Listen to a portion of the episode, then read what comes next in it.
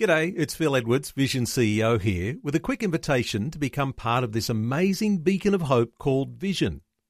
Together we can put our love into action to help people of all kinds build or rebuild their lives on the truth of God. Please consider the part you can play during our upcoming Visionathon appeal, remembering that it's your support that makes Vision possible, including this podcast. Audio on demand from Vision Christian Media. That's the purpose of reset. We would have a life changing experience, a connection, an encounter with God. We come to Job, another person in the Bible synonymous with wisdom and patience and victory. By looking at this narrative, how does it change me? Today. Today. Today. Today with Jeff Vines, pastor, apologist, and Bible teacher.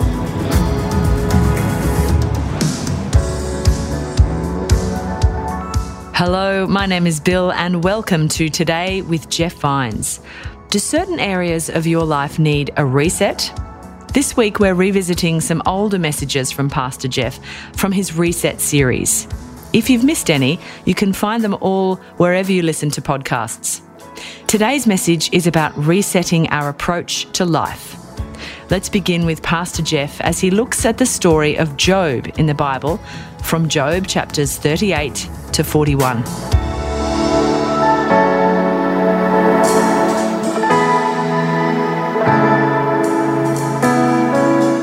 Have you ever thought about what it would be like to meet God, come face to face with God, to wrestle with the angel of the Lord like Jacob, to witness the power and the presence of God out of a burning bush like Moses, to be questioned about everything you thought to be true previously by God incarnate through Christ, one on one meeting, or maybe even like Isaiah, who came into contact with God, a close encounter, and dropped to his knees and said, Woe is me, I am undone.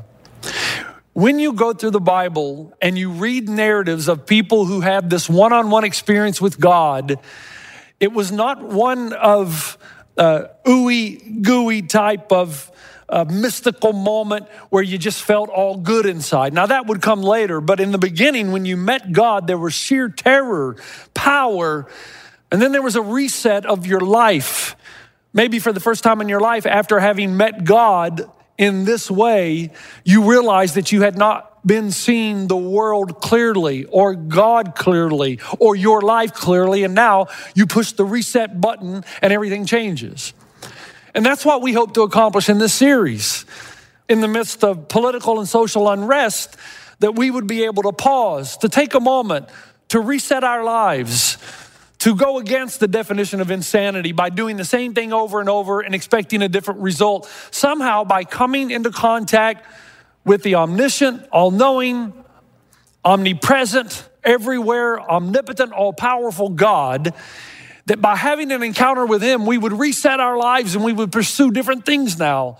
That we would think in a different way, that we would see our lives, we would see God, we would see the world through His eyes, and everything would change.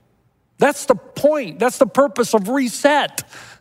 That we would have a life changing experience, a connection, an encounter with God. And so now we come to Job, another person in the Bible uh, whose name uh, has been synonymous with wisdom and patience and victory. We would look at his life and we would ask the question again by looking at this narrative, how does it change me? Most of you know the story of Job. His life has fallen apart. Things haven't gone well. He's angry. He's frustrated. Part of the reason is, is in his mind, we're even told this in Job 1 1, that he has lived a righteous and blameless life. And so in his mind, he's done his part, but God is not living up to his. So as we come to the encounter where Job encounters God, the narrative tells us that Job demands three things, okay? Number one, Job demands an explanation. He wants God to tell him the reason his life is going this direction. He basically says to God through 38 chapters, I can endure what you're asking me to endure, God, if you just tell me why it's happening. He asked for an explanation. And second, he asked for vindication. justification. He says, God, I want you to justify me. I want to be vindicated before my friends. I want them to know that I'm not suffering the way I'm suffering because of something that I did to deserve. I need vindication.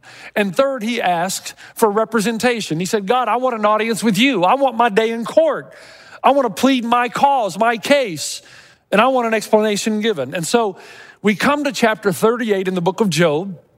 And 38 through 41, which is near the end of the book, God does show up. And when God shows up, he shows up in a hurricane, a whirlwind. Let me read it to you. I'm in Job 38, 1 through 3. Then the Lord answered Job out of the whirlwind and said, Who is this that darkens my counsel by words without knowledge? Now prepare yourself like a man. I will question you, and you shall answer me. You know, when I was growing up in Tennessee, we had a dog named King. We named him King because he looked like a lion. He was a full bred collie. And this dog, for some reason, loved to sit behind the fence and wait for cars to pass the road in front of our home. And then he would take a 90 degree turn angle and chase the car for about 200 yards and then come back to the house and hide behind the fence again and wait for the next car. We had a neighbor that lived in our community that just got really tired of our dog chasing his car. And so one summer day in July, he pulls out of his driveway. Our dog sees him pull out of the driveway, watches him all the way until he arrives at the front of our house. He sprints out, does our dog, chases this car for about 100 yards, and our neighbor just decides to stop in the middle of the road. And he gets out of his car and he yells at our dog and he says, What? What now? You caught me. What do you want? Interesting thing you know, if you're a pet owner, you know that dogs can have facial expressions. And the facial expression on the snout of our dog was one of disbelief. He just kind of cowered back behind the fence, sat down, and waited for the next card to come. This is what happens when Job demands an audience with God. He is chasing God. He's not happy with the way his life has been going. So he says, God, I want an audience, but he catches God, and it's as if he doesn't know what to do now. He cowers. And three things happen. When God shows up in the tornado, the whirlwind, the hurricane, God gives Job one, first, an argument. He says, Okay, I will answer you. Second, there's a time of silence where God doesn't even address the question, the primary question that Job asks. So, first, he gives an argument. Second, there is silence. And then, third, God shows up in this tornado. And we can refer to that as God's terrible yet wonderful storm. So let's go through these. First of all, God shows up and addresses Job's argument, and Job's argument is an old one. Job says basically this I don't understand how an all powerful, all good God would ever allow these atrocities to happen to me. I cannot harmonize what's going on in my life and the world around me with a good and loving God. Now, when God shows up, God's response immediately to that question is this it's in Job 38, verses 4 through 7. He says to Job, Job, where were you when I laid the foundations of the earth? Now, I know many of you have been through this passage with me before, but this is a totally different angle, so please stay with me here. He says, Tell me if you have understanding, Job. Who determined its measurements? Surely you know. Who stretched the line upon the earth? To what were its foundations fashioned? Or who laid its cornerstone? When the morning star sang together and all the sons of God shouted for joy. Later on in verse 35 of chapter 38, Job says this, or God rather responds to Job by saying, Job, can you send out lightnings that they may go to their designated areas? and say to you, as the lightning bolts do, here we are. What's he saying? God says to Job, Job, even the lightning bolts report to me before they do what they're supposed to do. Do they report to you, Job? Are you so smart that you know how the world should be going and you can hold it all together? And then in chapter 38, verse 1, we go back. When God begins the dialogue with Job, he starts by saying, Who is this that darkens my counsel by words without knowledge? Now, that's an important verse because darken one's counsel means that Job is actually complaining before God and saying, I'm looking at my life, God, and can I just tell you, I think your ways are dark. They are not just, they are unrighteous. And then God responds to Job by saying, Job, you're making this accusation without knowledge. If you were to place your knowledge on a scale and my knowledge on a scale, my knowledge would outweigh your wisdom and knowledge to such a degree that your knowledge would be catapulted into the atmosphere and disintegrate. So, Job, you talk about a darkened way of life and a darkened judgment, but you don't have the knowledge or the wisdom that I have to make that discernment or accusation. Now, I want you to imagine for a moment a six year old shows up at a rocket launch and finds the physicist and says to the physicist, You know, this rocket's never going to get off the ground. I can just tell you it's too heavy, not going to happen. How would the physicist respond? Would the physicist sit down and say to the six year old, Come over here for a moment, let me sit you down, set you down rather, and explain to you propulsion? No because his mind can't fathom that as a six year old. Now, he may tell him to sit down, but he would probably say something like, Why don't you just sit down, enjoy your ice cream, and enjoy the rocket launch? There is a major problem, and it's knowledge you don't have enough to understand. Do you know the Bible says that God, this is in Psalm 147, verse 4 through 5, counts the number of stars. He calls them by name. Great is our Lord and mighty in power. His understanding is infinite. You think about that, really? God counts the stars and calls them by name? We're also told that the heavens, the very heavens, declare the glory of God.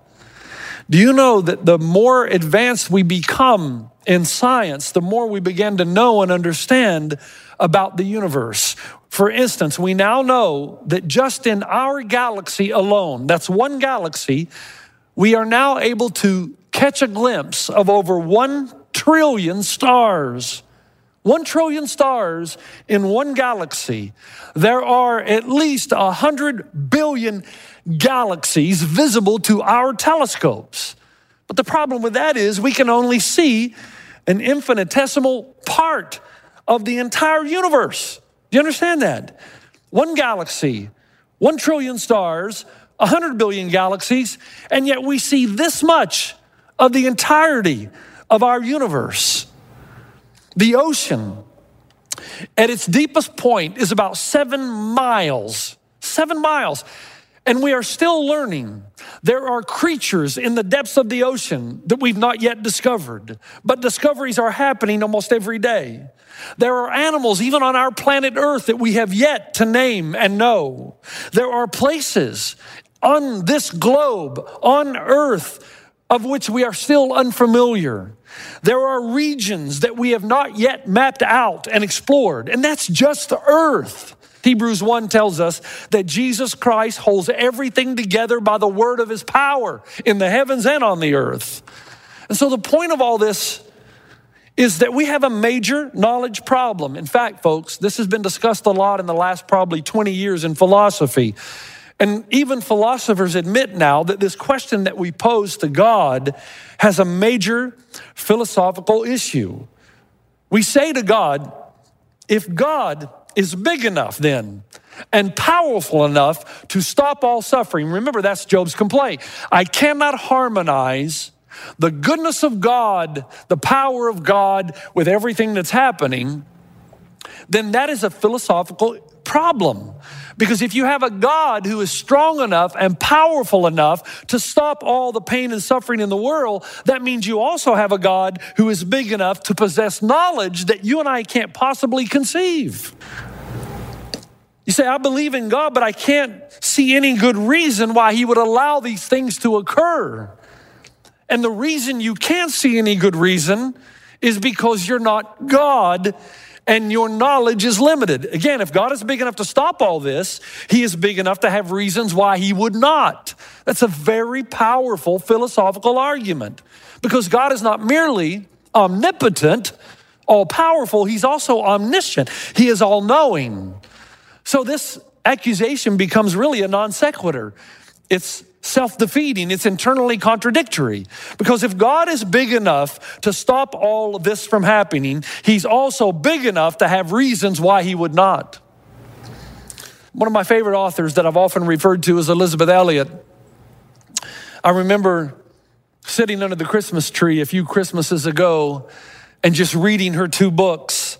Uh, through gates of splendor and beyond gates of splendor, being captivated by the story of Jim and Elisabeth Elliot, who together with Stephen Saint and three others who were at the top of their class, they were incredible entrepreneurs. They were destined for fame and wealth, but heard the call of God to forego the temporary wealth and invest in what was eternal. And so Jim and Elisabeth Elliot made their way with three other families, four other families actually, into the jungles of South America to take the good news of the gospel to unreached people groups. They actually together established uh, what we know today as modern missions. As Wheaton grads, they came together, they lived their lives. If you know the rest of the story, which I can't go that deeply into, they end up being murdered at the hands of the very people they were trying to reach. Elisabeth Elliot lived on past the days of her husband. She stayed in the jungles of South America. She accomplished so much. And the books that she has written, called Through Gates of Splendor and Beyond Gates of Splendor, were nonfiction. But she also wrote a book called No Graven Image. And No Graven Image is a novel. Now, this is important, stay with me. The novel talks about a woman who moves to the jungles of South America. She has a promising career, prospects for marriage, prospects for great wealth. She meets another gentleman who speaks three different languages and they have the same heart. So they move to the jungles of South America. Remember, this is a novel. They serve together for years, they have a great ministry. And then near the end of the book, at that climactic point when everything is going to be pulled together, she accidentally kills him with an injection of bad penicillin. At that point in the novel, the tribe turns against her. Her entire life work is thrown into the river. Everything she has worked for, her entire life is gone. Her entire life at this point becomes a disappointment. And that's how the novel ends. After the publication of this wonderful work, she received hate mail from Christians all over the world and pastors. In fact, the president of the seminary from which she graduated did everything, and admitted this later, did everything that he could to keep her book off of all kinds of notable lists. And the reason they gave was this they said, There's no way God would allow a dedicated servant to experience such a thing. No way would God let an absolutely dedicated servant go through such a disappointment. Elisabeth Elliot, in her response, said, Not only in their theological smugness had they not read the book of Job, but the story that I have written is not really a story of fiction, it is a story of my life. And there's a chilling line at the very end of the book that goes like this Now, in the clear light of day, I see that God, if he was merely my accomplice, had betrayed me. If, on the other hand, he is God, he had freed me. For God is worthy of my worship and my service, and I will find rest nowhere but in His will, and that will is infinitely, unmeasurably, unspeakably beyond my largest notion of what He may be up to. If God is my accomplice, He's betrayed me, but if He is God, He has freed me. Interesting, two words there. An accomplice is an assistant, someone who helps me achieve my goals and my objectives. But if he's God, then he uses me for his divine purposes. You know, not too long ago, I was at Dodger Stadium. I was invited by a friend, and I got to play kind of a pickup game of baseball on Dodger Field in the stadium down at the ravine. They assigned third base to me, and I can't tell you how many balls came my way, and I was quite happy because I had so much joy.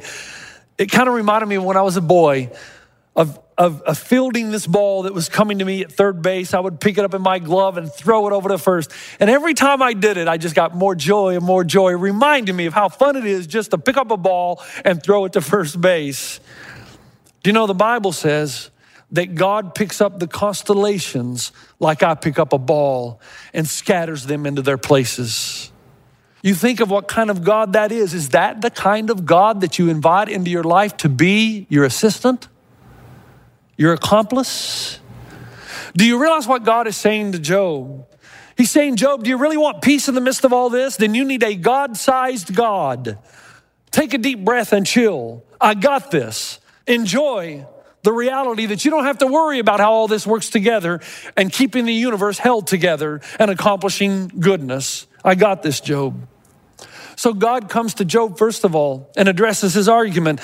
And he says, basically, Job, your assumptions are faulty. Because if I even tried to explain this to you, Job, you probably wouldn't get it. The mind of God, the wisdom of God, the knowledge of God, you need to admit, Job, is far beyond yours. But there's a second thing that happens, and it's a silence. This bothered me for years because God never seems to address Job's major concern. And Job's major concern is God, I need vindication. I need proof. And I need an audience with you so you can explain to me why all this is happening. I've tried to be a righteous and blameless man. Why is this happening? But God mentions none of this to Job, never addresses it. You and I know why it's happening, but Job doesn't. We know there is an upper story in play here that God is having a dialogue with Satan.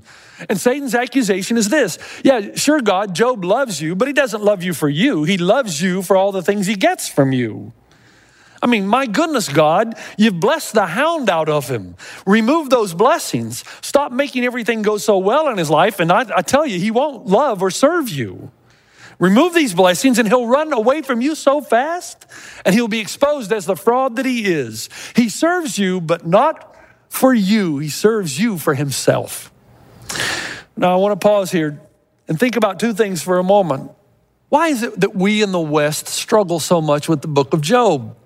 You know, before 1950, commentaries written on the book of Job took an entirely different angle. I can tell you that from living a great portion of my life on the continent of Africa, that the African Christian views the book of Job entirely different to what we view it or how we view it. We think, wow, how dare God allow Satan to do this to his servant Job? There's a part of us that wants vindication.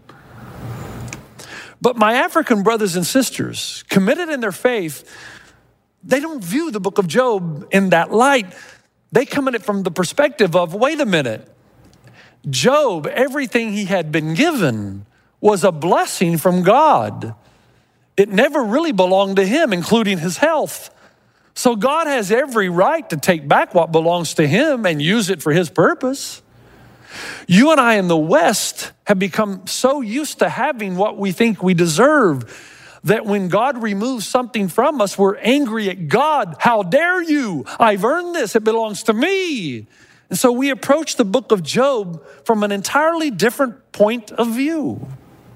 The second thing is that if you notice in the book, God only gives Satan enough rope regarding the life of Job to hang himself. Again, God only gives Satan enough rope to hang himself. He only allows enough suffering into Job's life that will make Job's name a household name. Today, Job has a name that will never die. Millions of people through the ages, ages have been comforted and inspired by the faith and the endurance of Job. Job shows us that even though your friends let you down, even though your spouse may turn against you, even though you may lose the love or the reality of your children, in the end, God always delivers. You and I know the why behind Job's problems. But when God shows up to speak with Job, he doesn't tell him. He doesn't tell him what you and I know. And the reason is he can't. Because if God tells Job the reason for his suffering is that he's going to become a great man one day, an inspiration for generations to come, his name will live forever, then Job cannot become a great man whose name will live forever. He can't. You've been listening to Today with Jeff Vines. Thanks for joining us. Next time, we'll bring you the rest of this message from Pastor Jeff. It is wrong not to love God for who He is. Instead, Many of us love Him for what we think He will give us. The only way you will ever learn to love God for Himself and not His benefits is when your life doesn't go the way you think it ought to be going, and you don't know why, and yet you don't pick up the crucifix and throw it into the fire. Instead, you pray that the fire will refine you. You can listen to more messages like this. Just search for Today with Jeff Vines wherever you get your podcasts.